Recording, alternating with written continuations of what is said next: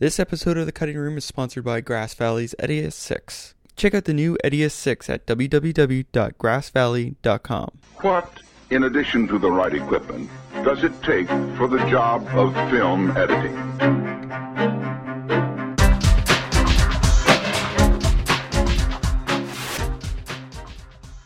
Welcome to The Cutting Room. I'm your host, Gordon Burkell.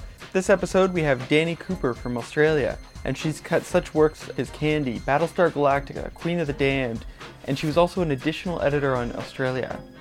She also cut Beneath Hill 60, which just won several awards in Australia for editing. Definitely looking forward to seeing that one. Here's part one of my interview with Dany Cooper. How did you get your start in film editing? I was doing a degree at Sydney University in fine arts and anthropology. And when I graduated, my final year was in the fine arts course was um, film theory. And there was a practical workshop where you could make and edit your own small documentary, which I did. And I really enjoyed the process of putting pictures together. Not having a lot of experience, but it sort of came naturally to me. And because I had also played the violin for about 15 years, and not just practicing or screeching at home, but playing in youth orchestras and things like that. So I had quite a lot of semi professional experience. Somebody said to me, I think it was a friend of my mother's who was a documentary filmmaker, said, Oh, you'd be a really good editor because you have a sense of rhythm and phrasing and you also have a visual art background, etc. So I started working as an assistant editor on documentaries, um, and this is on the days of 16mm film, mm-hmm. and um, graduated through that into assisting on drama. This is all in Australia and then started cutting small things. I think the first film I cut was about the history of jazz in Australia, uh, called Beyond El Rocco, and it got cinema release. Mm-hmm. And then I did an opera about Black Deaths in custody. Mm-hmm. A few small things, and then my first feature, which was called Angel Baby, uh, which was directed by Michael Rymer, who I have had a long association with, won seven AFI awards, um, one of them for best editing. So that's really how I got into it in, wow. in, a very sort of brief form. And I think the whole process probably took about eight years. Mm-hmm. Just to clarify, just for people outside of uh, Australia, AFI isn't the American Film Institute; it's the Australian Film uh, Institute. Yeah. Now, how did how did you make the leap to international work? Because we had talked via email about your work in Toronto briefly, and you've also worked on some big Hollywood films. I made the leap. I was actually the additional editor on Babe 2 at the time when I got uh, when Michael Rymer got a job in uh, for Miramax called In Too Deep, and that would have been my first studio experience. Um, it starred Omar Epps and LL Cool J, and it was hip hop um, sort of street drama and we were we were hired, I think, because the end of Angel Baby has a sort of implied suicide, and the end of this original screenplay this film had had an implied suicide. So I think, I mean, Michael was a bit hot because of Angel Baby, and I think it was like, well, get those suicide guys from Australia. and so I, I went over and did that, and um, we cut in Toronto, and we previewed in New York, and then we mixed at Tattersall Sound mm-hmm. um, in Toronto, and then the sort of final mix was done at Skywalker Ranch. Now, because you've you've worked in, in Canada, Australia, the U.S., what are some of the differences you've noticed in day to day operations of the editing rooms between the countries? Um, well, I should put this into context because I mean, the day to day operations of an editing room are determined by the budget of the film. Mm-hmm. So when I tended to go and work in Canada and the US, I was generally on a higher budget film than I was in Australia, unless I was on a Babe 2 or an, an Australia, the film Australia, I mean. What I'd first observed when I went over to work in Canada was I I was able to have two assistants. In Australia, I had been uh, we we were cutting on Avid over here then, which was we were all non-linear, yeah. but we were there was a sort of perception in Australia at that time that unless you were on a big budget film, that you only needed one assistant. And so we were having work print dailies on um, So I had two assistants. In Australia, everything is budget driven. So what, because there is no studio behind you. So mm-hmm. once you've you are told you once you once you have finished shooting, you have one week to provide an editor's cut, and then you have probably eight weeks with the director um, maybe a week. This is on a, a luxury schedule Yeah. too. Maybe a week with the producers being brought in, although you try and bring them in sooner, and then you lock off after maximum 12 weeks, and then you're removed from the picture as the picture editor. Uh, which is a very dissatisfying way of working, I, I find. As an assistant editor, when I assisted people over here, when we were still cutting on sprockets, they would keep the first assistant, which was generally my, myself, and the editor on until the end of the final mix to check the prints, etc., as they do in the United States. And I, mm-hmm. I'm not quite sure about what your Canadian local films do. So the first thing I noticed when I got to the States, or I worked on an American production, was I was going to be kept on all the way through, which was fantastic, mm-hmm. just fantastic, because you really can make the film. If you cast off at lock off, there's this worry about what happens to your visual effects, what will happen with your ADR, your music, you know all that stuff. Mm-hmm. So I think that's the, the primary dis- difference. However, I bring it back to the budgetary thing, and that is when I was working on Babe 2 and on Australia, as an additional editor, I would have been, I, I, didn't go to the end of the final mix on Babe 2, but I did on Australia, and it's budgetary. also, both those films were studio pictures. One was Universal, one was Fox, so Yeah. it was expected. I mean, the other big difference is that American and Canadian films are unionized. We are not unionized over here. And as a result of that, um, you will say, for example, so I want time and a half for Saturday and double time for Sunday, and they'll say, oh, there will be no overtime. there just won't be. And you'll say, well, what if we need to? What if there's an act of God? What if the telephony doesn't come through on time? What if the camera jams? We'll decide that when it happens, which means basically you won't. Yeah. you just absorb it. And I believe the UK is a little like that as well. A- And I think it's because the film industries are, are smaller and there's a sort of sense of you are a very lucky girl to be working as a film editor on this project. um, so it, how that affects you creatively, if you know that you're on a picture for the whole run, you, you don't get that sort of nervous anxiety, I've got to get everything done by picture lock, I've got to get everything done. Or if we need four more weeks in the cutting room, we can't have it, oh no, we've got to get it done, we've got to get it done. Yeah. Yeah. So I prefer working in the United States and Canada because of that reason only. Now, I was just going to jump to the movie uh, Perfume for. Yes. That film is very dialogue heavy. A lot of the actors would sort of ad lib their dialogue throughout the whole film. How did you work with the footage and make sure that the story was still there? Well, the story, there wasn't really a story. There was a treatment. That was a collaboration between Michael Rymer, um, Nadia Leonelli, and Kit Carson. They decided to shoot an improv film in New York for two weeks over Fashion Week. And they had a brief treatment. They went out, shot it in two weeks, rang me up and said, and Michael rang me up and said, "Hey, Dany, we've got all this footage. I want you to make a film of it. Here's the treatment," and just sent it all down to me in Australia. So it was actually a very uh, freeing experience because there was a storyline, but really what the film is is it's sort of an observational, emotional piece. Um, m- my assistant and I at the time, Megan Donovan, we just sat and we played with the pieces and we picked out the best performances and we shaped it into something. And, and it was really wonderful. I really enjoyed doing it. I was quite pleased with the end result. It's a film that doesn't have a beginning, middle, and end or a structure mm-hmm. as such. It's just a, a slice of life, observational piece with some emotion in it. And Yeah. it, it was quite enjoyable to me, really. Okay. Now, was there any trouble structuring the film since there wasn't? It was more of a just a outline. I think um, we played with the structure quite a bit, actually. The climax, the, the, I mean, if there's any climax to the film, from what I recall, I think it's the scene between Peter Gallagher and Paul Sorvino where he just puts his head down on his shoulder, and that's a very, it- it's just a, it's a very emotional thing. So nothing much happens, but everything happens. Now, I'd like to just jump to Australia just uh, for a second, because you said there was an interesting story on how you got involved as as an additional editor.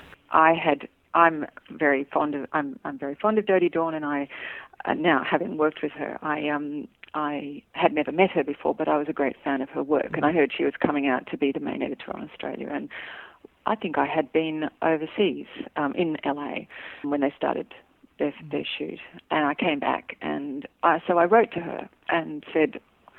I'm Dany Cooper. I'm a film editor. If you need any additional work done, I'd love to work with you. It would be really fantastic. Mm-hmm. And she said, Well, we have a full crew now, so I'm sorry, but I can't. But I'd, I'd really love to have dinner with you. It'd be great to talk. And so we traded emails back and forward. What about this night? What about this night? For, for a month or 2 mm-hmm. Until one day I got a call saying, "Would you like to come in and, and meet with Baz and Dody and Mike McCusker, who was the second editor at the time? Um, I'm not at the time. He was he was also co-editor with Dody Dorn. Um, would you like to come in and meet with them with a view to becoming one of the additional editors? We've we've got more footage and we need some extra hands." And I went in and Dody said to me, "Oh, you see, this is the only way I could get you to be able to have dinner with me." so that's how I came to work on Australia. I mean, I'm sure they like my work as well. Well, that was my interview with Dany Cooper. And do you know what that means? I do. And hopefully our listeners know. It's time for who the winner was. Of the forward film review. Well, I guess what what what was the answer to the forward film review? It was Teen Wolf. And what was the uh, We, we had the pleasure of, and we still do, of uh, exchanging emails with um, an assistant working on Teen Wolf, and he is a listener. So, hi, Jeremy. who's And the international editor of Mystery this week? that's right. And to his new wife. Congratulations. Congratulations. And uh, so we had someone that guessed Teen Wolf, and they guessed it quickly, and it was Peppo. Now, Peppo was also the one who caught us on not updating our Notes or notes. yeah. And he was listening very contently to make sure that we did our job this week. yes, and uh, so then he gave us the um, anglicized version of his name that we could use Which after we we also be butchered. So. But anyways, Peppo in Amsterdam will be expecting his shirt, and it should be there soon. yes. Fantastic. And I'd like to thank Jeremy for sending in that great uh, clue. If you're editing anything or if you're working on anything that you think people should have a forward film uh, review clue for, don't hesitate to send it in. It's info at artoftheguillotine.com. Or if you think of um, something really great that would be a really fun clue for a movie they haven't worked on, that's really old, that's really new, that's whatever, um, we're always looking for new forward film reviews.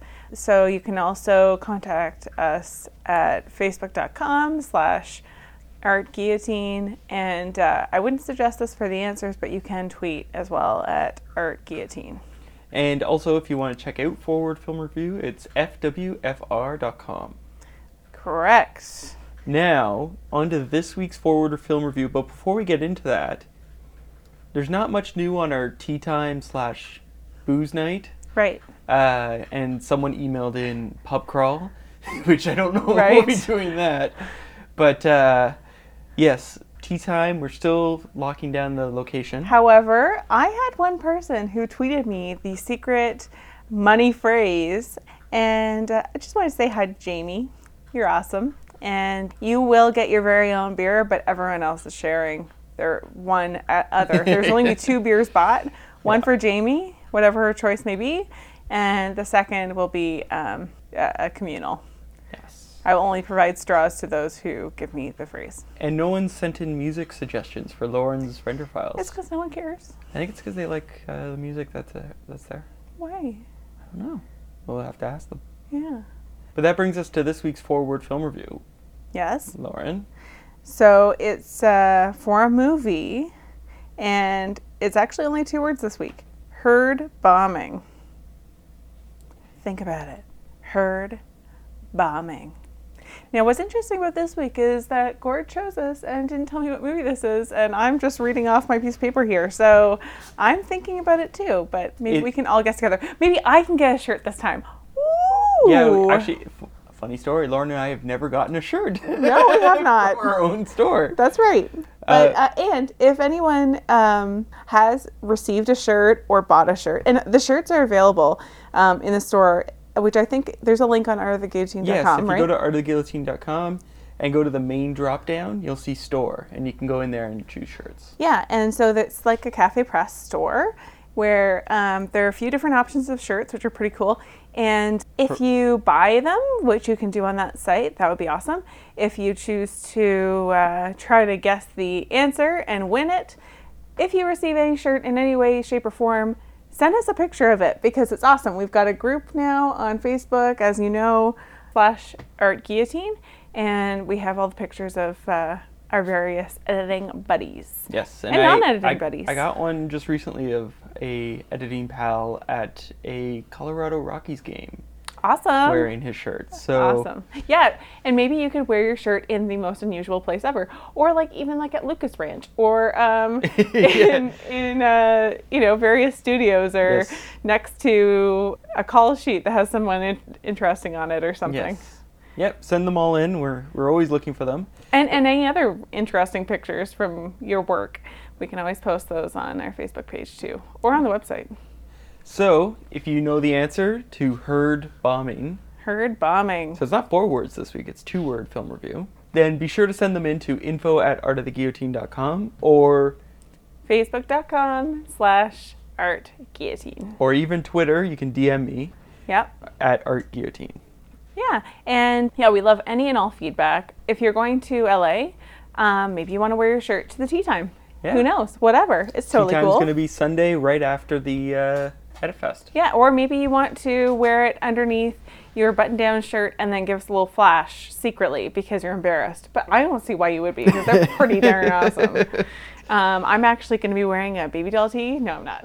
but uh, but um, maybe as we get closer to LA, we will uh, give clues as to how you will recognize us. But I think Yes. some people have an idea of Yes, what you look like. Yes, someone actually discovered uh, images of me online and. which Gord's very secretive about. He Yeah. never lets images be online. Yep. But if you are looking to get a shirt and you have no money to throw around, uh, and you somehow get to Edit Fest without paying money, Interesting. we are giving away shirts at Edit Fest. Not to everyone, just to the draw winners. I'd like to wrap things up, and I'd Yep. like to say thank you to Sasha Dillon Bell and the Australian Screen Editors for setting up this interview. So I'd like to thank Dany Cooper for taking the time out of her busy schedule to allow me to interview her. I'd like to thank my producer, Lauren Woodcock. Yay, Burkell. Oh, and I'm happy to share um, because I rarely use Twitter, but Gord caught um, that tweet from Jamie, so I was able to respond. But I will check regularly if I'm giving out my Twitter username, which is at A L A Z I E, um, which is a la Z, because I uh, used to be called Z by my family. But uh, yeah, so A L A Z I E. Feel free. And sometimes Gord will uh, mention me in tweets, so you probably can find my my Twitter name somewhere in his tweets. Well, be sure to listen next week. We'll find out if someone sent Lauren music. Yeah, or herd bombing. Maybe they could tell me what that's about because I'm still kind of struggling with this one. I'm Gordon Burkell. Thanks for listening.